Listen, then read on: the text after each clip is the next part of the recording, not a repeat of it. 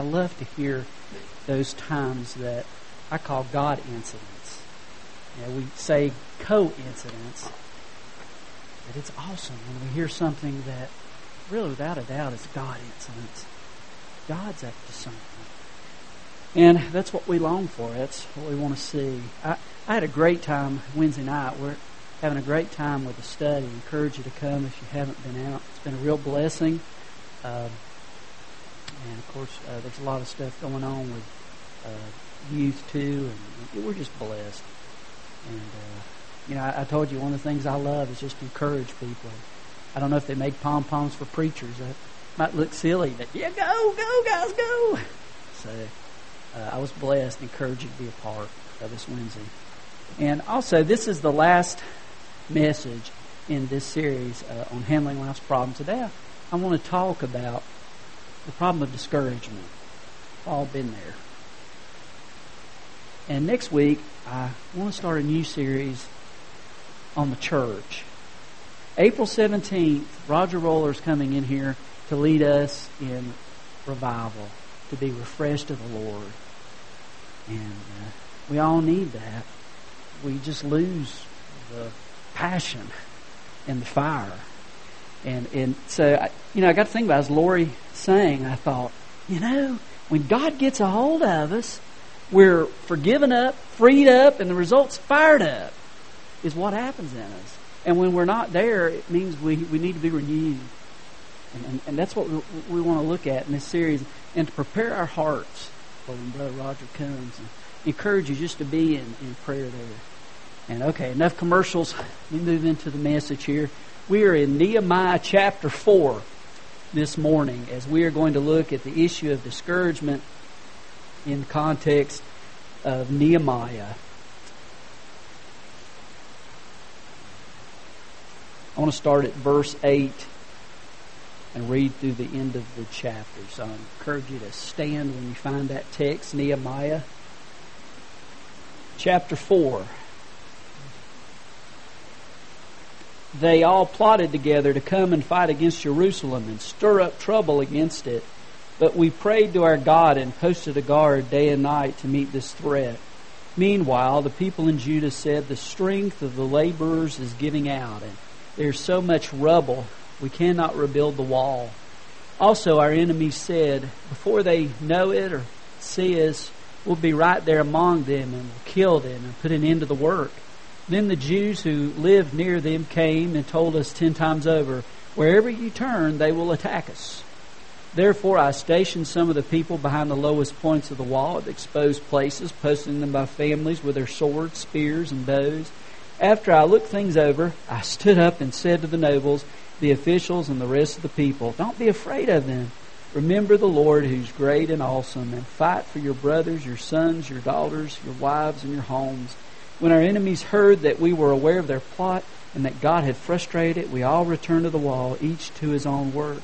From that day on, half my men did the work, while the other half were equipped with spears, shields, bows, and armor. The officers posted themselves behind all the people of Judah who were building the wall. Those who carried materials did their work with one hand and held a weapon in the other. And each of the builders wore his sword at his side as he worked. But the men who sounded the trumpet stayed with me. Then I said to the nobles, officials, and the rest of the people, The work is extensive and spread out, and we are widely separated from each other along the wall. Wherever you hear the sound of the trumpet, join us there. Our God will fight for us. So we continued the work with half the men holding spears from the first light of dawn till the stars came out. At that time I also said to the people, Have every man and his helpers stay inside Jerusalem at night so they can serve us as guards by night and workmen by day. Neither I nor my brothers nor my men nor the guards with me took off our clothes. Each had his weapon, even when he went for water. Let's pray. God, thank you for allowing us to be here. Father, I thank you for AJ and for Mark, Father. They've already preached a powerful message by being here. And Father, by entering the water, Lord. Thank you for that, God. We can't get enough of that, Lord. I pray, Father, that you bring more, God. Just speak to us, Lord. Minister to us. Father, use us uh, as your hands and feet, and in any way, Father, to let people know you love them, Lord. Uh, I pray uh, as I seek to bring this message that your spirit might be evident, Lord. We need to hear from you, not some guy rambling. So, Holy Spirit, we just invite you, Lord, into this message. Uh, Father, may we hear from you. In your name we pray. Amen. Story was told of a young mom with five small kids. Talk about an exhausting job. I remember one time I saw this documentary on TV. It was a lady who had had uh, six kids at one time. Was it sextuplets? That's the right word. And man, these guys, it showed them two or three years later when they were toddlers, they worked together to take a door off its hinges. And I thought, man, what a job. But anyway, uh, this mom, she was exhausted watching her five kids. So she sat down, and before you knew it, she fell asleep. And as she was sleeping, uh, she she's having this great dream. And anyway, she woke up. And she said, "Oh, the kids!" And so she she jumped up and, and she went into the living room, and they were all sitting in the sitting in the floor in a circle. And she thought, "Wow, I'm glad everything's great." So she walked closer, and when she looked in the circle, she saw that all five of her kids were sitting in the floor. Each one was holding a skunk. And so what did she do? She screamed, ah! And so what did her kids do? She goes, Children, run! Children, run! They jumped up, each one continued to hold on to their personal skunk, and ran into a separate room. and so she just kept on screaming. And as the writer of this uh, story said, uh, then the kids, because they were frightened, squeezed the skunks.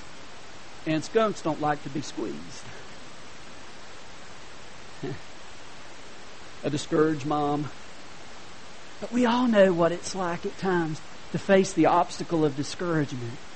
To feel like there's just no way. There's no hope. All is lost. And, and I want to look at Nehemiah this morning. Um, you start out, we meet this guy Nehemiah, and it, it tells us that he, he's in a different land. There's a number of the people that have been taken out of Jerusalem, and he, he's in a foreign place, and he's serving a king.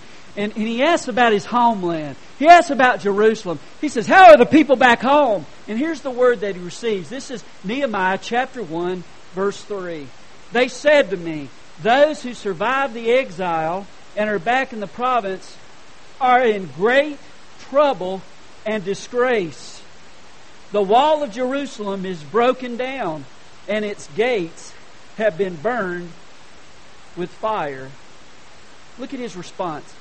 When I heard these things, I sat down and wept. For some days I mourned and fasted and prayed before the God of heaven. Man, he was burdened he had a heart for his home. The people were distressed. The, the walls were burned down and, and the people were scattered. And, and he, he was broken and, and, and, he, he just started to weep and he started to fast and, and, and basically said, God, what can I do, Lord? What are you calling me to do? How can I help these people that I love? How can I help the people back home? and then the last verse of chapter 1, he says, I was cupbearer to the king. In other words, he had an important role. He had an important job where he served in, in this other kingdom. He was the guy that, that tasted the wine for the king, you know. It could be a tough job. If you drop dead, the king knows not to drink the wine. But it's also a valued position and so he had prayed and he come boldly before the king and he poured out his heart and he said, Oh, gracious king, my, my people are in trouble and, and I want to go back and I want to help them and I want to rebuild the wall. He just poured out his heart to the king. And it's great as you read in chapter 2. The king heard him and the king agreed and he sent him with supplies and he sent him with what he needed to get the job done. That was chapter 2. Um, he, ends up coming, he ends up meeting the people. And, and it's great because he, he gets some of the leaders and they're discouraged. They're broken down. And he comes before them. And, and as he stands before them, he shares his heart. Uh, look at 2, verse 17. He says, Then I said to them, You see the trouble we're in. Jerusalem lies in ruins. Its gates have been burned with fire. Come, let's rebuild the wall of Jerusalem, and we will no longer be in disgrace.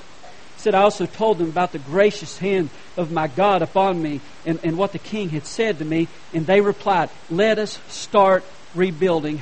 So they began this good work. God called Nehemiah back home. God called him to do this work. And he encouraged the people there. In chapter 3, talks about some of the work. But as we come to chapter 4, which is where I want to camp this morning, we see the, the criticism that's faced. we see the discouragement as it abounded. Sometimes it came from places you didn't expect it to come from. And, and we want to look at that this morning. Uh, so let's drop down. I want to first look at verse 10 to see a place you wouldn't expect discouragement necessarily to come from. Uh, verse 10 of chapter 4 Meanwhile, the people in Judah said, The strength of the laborers is giving out, and there's so much rubble that we cannot rebuild the wall. This came from the people of Judah. Now, who were the people of Judah? Turn with me uh, to Genesis chapter 49, and I want to just look at a couple of verses quick, uh, briefly. This is a section of Scripture where Jacob is breathing his last, and, and he brings in his sons, which are of the, you know, become the 12 tribes of Israel, and, and, and he shares with them, and there's a special word that is given in regard to Jacob. Starting at verse 8 of uh, Genesis 49. Judah, your brothers will praise you. Your hands will be on the neck of your enemies. Your father's sons will bow down to you. You are a lion's cub, O Judah. You return from the prey, my son, like a lion. He crouches and lies down like a lioness who dares to rouse him. He says, You're, you're going to be in a place of authority, Judah. You're going to be a, a place to be respected. You're going to be leaders. And, and so I bring out this point, guys, as I think about this. In other words, the discouragement was coming from the leadership there at home, from, from the leadership among the people who had come to rebuild the wall and, and that's the last place it should come from. The leaders should be the cheerleaders. they should be saying, we can do the work. We can move forward. We can go. But in this case, those people that were to be leaders, those people who were to be respected, those people who held a special place, they, they were not doing that job. They were discouraging others. And then he goes on here, uh, still in Genesis 49, verse 10, he says, The scepter will not depart from Judah nor the ruler's staff from between his feet until he comes to whom it belongs, and the obedience of the nations is his. In other words, this is a tribe of rulers, and out of that tribe will come the King of Kings and the Lord of Lords, Jesus Christ. And so there was a, a, a special recognition for the people of Judah, a special respect. And, and, and yet, in verse 10 here, as we're back in Nehemiah chapter 4, they were the ones that, that came out and, and basically said, hey, guys, we can't do this. We can't do the job. Then in verse 12, we drop down, and it says, Then the Jews who lived near them came and told us ten times over, Wherever you turn, they will attack us. These were also part of the people. and, and they had heard so often the enemy's taunts that they began to believe it. And, and they, be, they became uh, consumed with just being negative. And it's so easy to become discouraged when you're negative. It just pulls you down. I'll never forget a preacher friend of mine. Uh, uh, this is years ago, and um, you know he's a young preacher at church, and there was this lady in the church, and she was so negative, and man, he just couldn't stand it. And he said one day he was in the grocery store, and he's, he's buying some groceries and he looks and there's that woman. And he's like, oh no, she's going to see me and I don't want to see her. So he's dodging aisles, man. He's, he's jumping around so she doesn't see him. Why? Because he just didn't want to hear that negativity. It can pull you down. Uh, I love this quote I found. It said, a pessimist can hardly wait for the future so he can look back on it with regret. you know? It's that kind of kind of negativity. Now I want to look at four reasons here in the scripture um, that give us insight into causes for the discouragement in this instance. First, there's a loss of strength. Look again at verse 10. It says, Meanwhile, the people in Judah said, The strength of the laborers is giving out. Um, giving out, it actually means they're stumbling. They're about to fall under the great load. If you come back to verse 6, it says, So we rebuilt the wall till all of it reached half its height, for the people worked with all their heart. So when were they discouraged? It was at the halfway point. Now I got to think about how often that occurs. We get discouraged at the halfway point. You're halfway there, and you get discouraged. I thought of a time, I don't know how old I was, I was trying to remember, you know, get so old, I get Youngheimer's. I won't even say Alzheimer's yet, but I was thinking back, and, and there was a group of us, three guys, and we took off from Hendersonville. I mean, from here, I was from Hendersonville, North Carolina. I was on my bicycle. It wasn't a 10 speed, it's a 1 speed. So, you know, I got on that, and we decided we were going to ride our bikes to Brevard, which was about 25 miles away. And I was about maybe 12. I'm trying to remember. Nobody, you know, no adults knew we were doing this. So we took off. We got on one of the, wasn't the interstate, but a pretty busy road. Man, we're going. It was great at first, but I, we got about halfway, and I thought, what have I done? I'm too tired to get there, and I may be too tired to go home. So I remember turning around, and somehow, through the grace of God, we got back. But at that halfway point, so often it, it happens, and, and they were discouraged at that halfway point. There was a loss of strength. I love the story. I just throw this in here for what it's worth. There was a guy, he'd gone to a party, had too much to drink, and he's, he decided he's going to walk home. He passes through a cemetery, and he's, you know, he's staggering. And he doesn't notice, because it's at night, that there's an open hole for a grave. And he falls in the hole. And he's down there in the hole, and he's trying to get out, but it's the, the ground's wet, and, and so, you know, he just slides back down.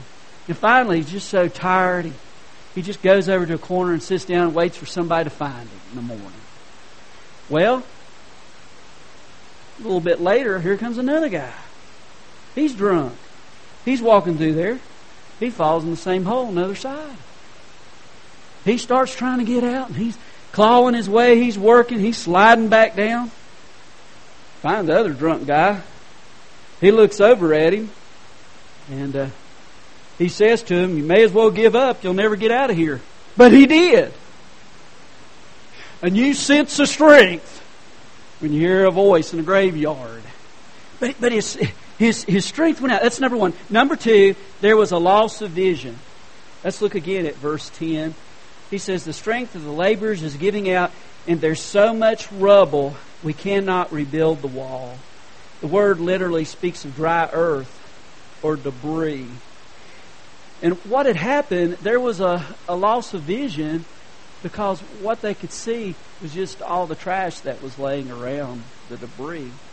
They, they lost sight of why they were there. They lost sight of the goal of building the wall. And, and boy, that can happen. You know, back to the illustration of, of a young mom, you know, after about 50 or 60 diapers, you know, changing, you know, like, this is, this is hard have a meltdown and cry because you're exhausted, not sleeping at night, and, you know, facing this continual, you know, need to be, you know, and, and, and you get tired.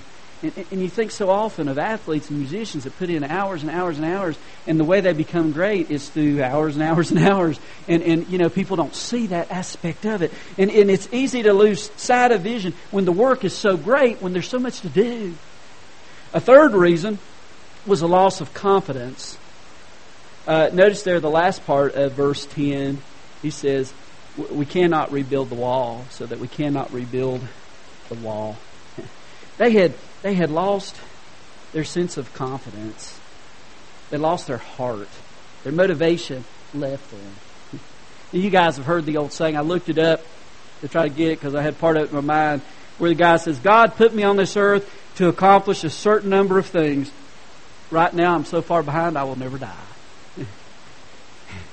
And that is a, a feeling, a feeling, losing the sense of confidence. God, when will this be over? And then fourth, they lost their security. Look at verse 11. Also, our enemies said, Before they know it or see us, we'll be right there among them and we'll kill them and put an end to the work. So what they said is, hey, when you're not looking, when you're not expecting it, we're going to slip in there, no trouble, and just slit your throat. You guys can't stand up to us. And so there was a loss of security among the people, and fear began to, to creep up and, and to take over, and discouragement set in. And, and, and that happens when fear grabs hold of us, doesn't it? Now, it doesn't just happen to people who are in sin or not walking with God. God's people get discouraged. Sometimes people who are walking as close to God as they know how can just get discouraged and give up, just lose heart. Uh, Charles Spurgeon, you know, all his preachers quote this guy. He, he was a man back in another age before the technology that spoke to thousands of people in church in London. And he loved the Lord. But the irony of it is, although he had what we would call a lot of success with big crowds and all that, he stayed depressed most of the time. He battled depression. He always wondered, God, have you given me too big a job to do? Is this too much for me? Because I'm not that good. But yet God had blessed him. I want to read a quote from him to you. He says, Before any great achievement in my life, some measure of depression is not unusual. Who was I that I should lead a great multitude? I dreamed about moving to a solitary nest in the backwoods. you ever thought that? Boy, if I could just go away from everybody by myself. That's what he's saying. It was just then that the curtain was rising on my life's greatest work, and I dreaded what it might reveal. This depression sweeps over me whenever the Lord is preparing a larger blessing for my life and ministry. So, so what, what am I, what am I saying there, guys? He said, just before a great blessing was to come, I was so depressed. So maybe that's where you are. Maybe you don't realize it. Maybe you're at a point where you want to give up, where you're about, but, but God's got a blessing right around the corner. Just hold on. It may be there. It may be there. All right, I've got to move on here uh, quicker. We want to look at uh, some strategies, a plan of action from the chapter. Verse 13, we see he unified the people around the same goal. Notice what he says. I stationed the people behind the lowest points of the wall at the exposed place, places. And he said, posting them by families with their swords, spears, and bows. What's he saying? He's saying, at the weakest point where attack was most likely, I stationed them together. I unified them. And I think it's important here. I just want to make a brief point here. He did it by families. And I, I think that that's significant. He's saying, I want you to be with the people that you have a relationship with, that you love. I want you guys to be together. And I want you to, to fight together and to be together and to struggle through this together. What happened? They were everywhere. They were spread out. They were not together, and so they were weak. But when they came together, they were strong. And, and guys, strength in family. And this is a great thing here. I know we're low on time, but I, will try to make it quick in, in sharing this. There was a guy named John Todd in the early 1800s. Both his parents were killed. He lived in Vermont. And uh, there were several kids, and they were ended up being passed out to different relatives. And John was six years old, and he ended up going to live with an aunt. Um, and a slave, actually, they had slaves in Vermont too, had come to pick him up. And uh, when he did, he came and he put him on a horse, and the slave uh, went with him, and there was this conversation that came out of that uh, that John had with the slave. And he said, Will she be there? Oh, yes, she'll be there waiting up for you. Well, I like living with her. My son, you fall into good hands. Will she love me? Ah, she's big heart, John. Will I have my own room? Will she let me have a puppy? Yeah. Yeah, she's got everything set, son. I think she has some surprises too. Do you think she'll go to bed before we get there? Oh no. She'll be sure to wait up for you. You'll see when we get out of these woods, you'll see her candle shining in the window. And so that's what happened. They pulled up to the house and the candle was shining in the window. And she came to the door and she said, John, welcome. It's so good to see you. And she embraced him and she took him in and she fed him a great meal. And, and then she tucked him in bed and stayed there till he fell asleep. And he said he never got over the fact that she took him in and that she became a mom to him and that she loved him. And he became a preacher of the gospel and God used him to, to, to impact a lot of lives. And at the end of her life, she wrote a letter back to John, and she said, I'm dying, and, and I'm, I'm discouraged. And here's what he wrote back to her. This is great. I said, he says, My dear aunt, years ago I left a house of death, not knowing where I was to go. whether anyone cared, whether it was the end of me. The ride was long, but the slave encouraged me. Finally, he pointed out your candle to me, and there we were in the yard, and you embraced me and took me by the hand into my own room that you'd made up. After all these years, I still can't believe it. How you did all that for me. I was expected. I felt safe in that room, so welcomed. It was my room. Now it's your turn to go. And as one who has tried out, I'm writing to let you know someone's waiting up. Your room's ready. The light's on. The door's open. And as you ride into the yard, don't worry, Annie. You're expected. I know I once saw God standing in your doorway. Long. To get together with family, and I say this to all you, don't don't neglect your family. Come together with those God has, has, has crafted into your life and love the Lord together. Come close and, and share that. And, and, and I want you to notice in this verse too that when they did this, the work actually stopped. Sometimes there's a time where the holiest thing you can do is take a nap, where, where the work stops and you need to get some rest. And, okay, I've got to move on here. Uh, next in verse 14, he directed their attention to the Lord. Look at this. He says, After I looked things over, I stood up and said to the nobles and the rest of the people, Don't be afraid of them. Remember the Lord, who is great and awesome. You know, I thought about it. How do you remember the Lord? Well, a, a couple of things quickly. Um, through the Scripture. That's one reason it's so important to regularly read the Scripture because God speaks through these pages. The Holy Spirit brings these words, uh, life comes and, and, and, and ministers to us, guys. That's, a, that's the way that it, that it works. And uh, several verses, uh, Isaiah 26, 3. In the King James, he says, Thou wilt keep him in perfect peace whose mind is stayed on thee because he trusteth in thee. Said, there's, there's a chance for peace when I think about my God. And uh, then Philippians 4 6, uh, many of you guys know, he says, Do not be anxious about anything, but in everything by prayer and petition, present your request to God, and the peace that passes all understanding will guard your hearts and minds in Christ Jesus. I mean, I can go on, but here's the point take God's Word and, and, and learn it, and, and, and God will speak to you. God will reveal Himself to you, and, and you'll remember Him. And the second thing is, is just spend some time alone and think about it. Um, I used to pull these things together when I was a teenager. There was a place in Hendersonville called Jump Up, Jump Off Rock. Never fully understood the story. It, evidently, some Indian brave got killed, and the squaw was upset and jumped off the rock. But anyway, I'd go up there. It's great rock, but I would. I don't even think you can do this anymore. I'd walk under the rock, and there was a little cave. So cool. I'd go into that little cave, and I'd take my Bible, and I'd just read my Bible and pray. And it was an awesome view. I'd look out there. How can you not think of God when these and we live in an awesome place, don't we? Where you're reminded of God and you, and, and you see God. And, and, and so remember Him.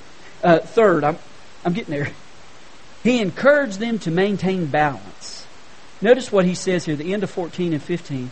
Remember the Lord who's great and awesome. Fight for your brothers, your sons, your daughters, your wives, and your homes. When our enemies heard we were aware of their plot and that God had frustrated it, we all returned to the wall, each to his own work. He, he, he speaks here and, and he talks about the, the importance of balance, to remember the Lord. Some were to fight. Um, there's a balance there. We spend time with the Lord. Sometimes we work. Sometimes we listen. Both are important.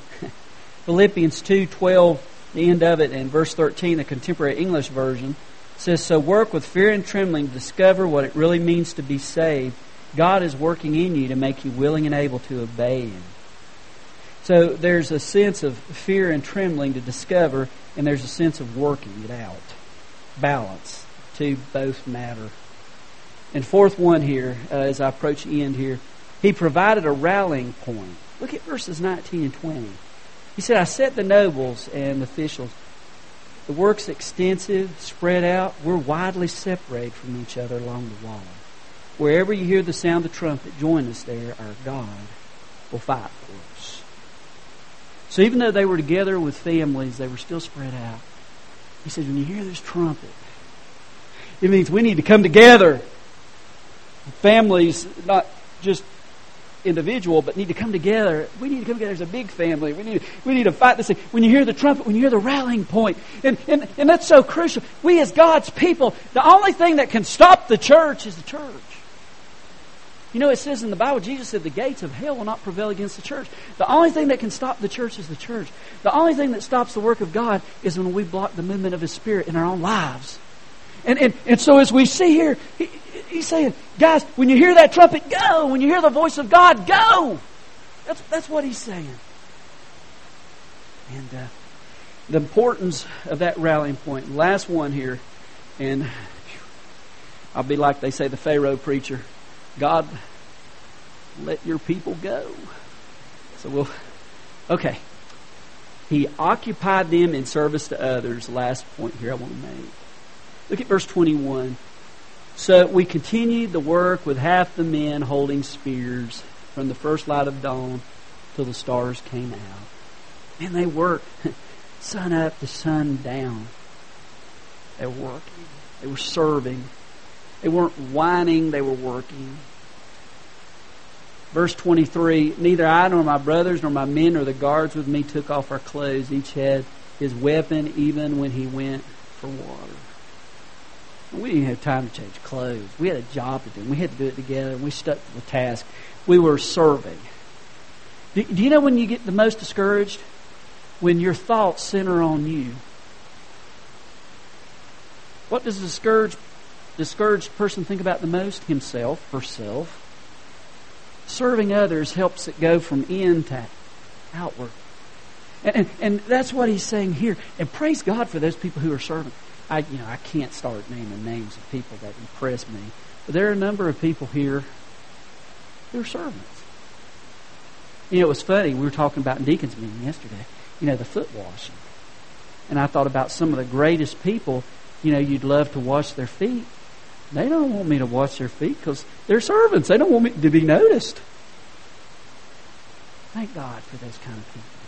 I close with this. Uh, I heard John Maxwell uh, Trace had mentioned John Mass this morning. This is actually from a, one of those tapes I mentioned, and I had written this down. Uh, this deals with servants it, through the scriptures. And here's John's words Moses didn't say, I don't do rivers. Noah didn't say, I don't do arks. Thank God. Jeremiah didn't say, I don't do weeping. Amos didn't say, I don't do speeches. Rahab didn't say, I don't do carpets. Ruth didn't say, I don't do mother in laws. David didn't say, I don't do giants. Mary didn't say, I don't do virgin births. Mary Magdalene didn't say, I don't do feet. John didn't say, I don't do deserts. Peter didn't say, I don't do Gentiles. Paul didn't say, I don't do letters. And Jesus didn't say, I don't do crosses. amen The servant's heart. Let's pray.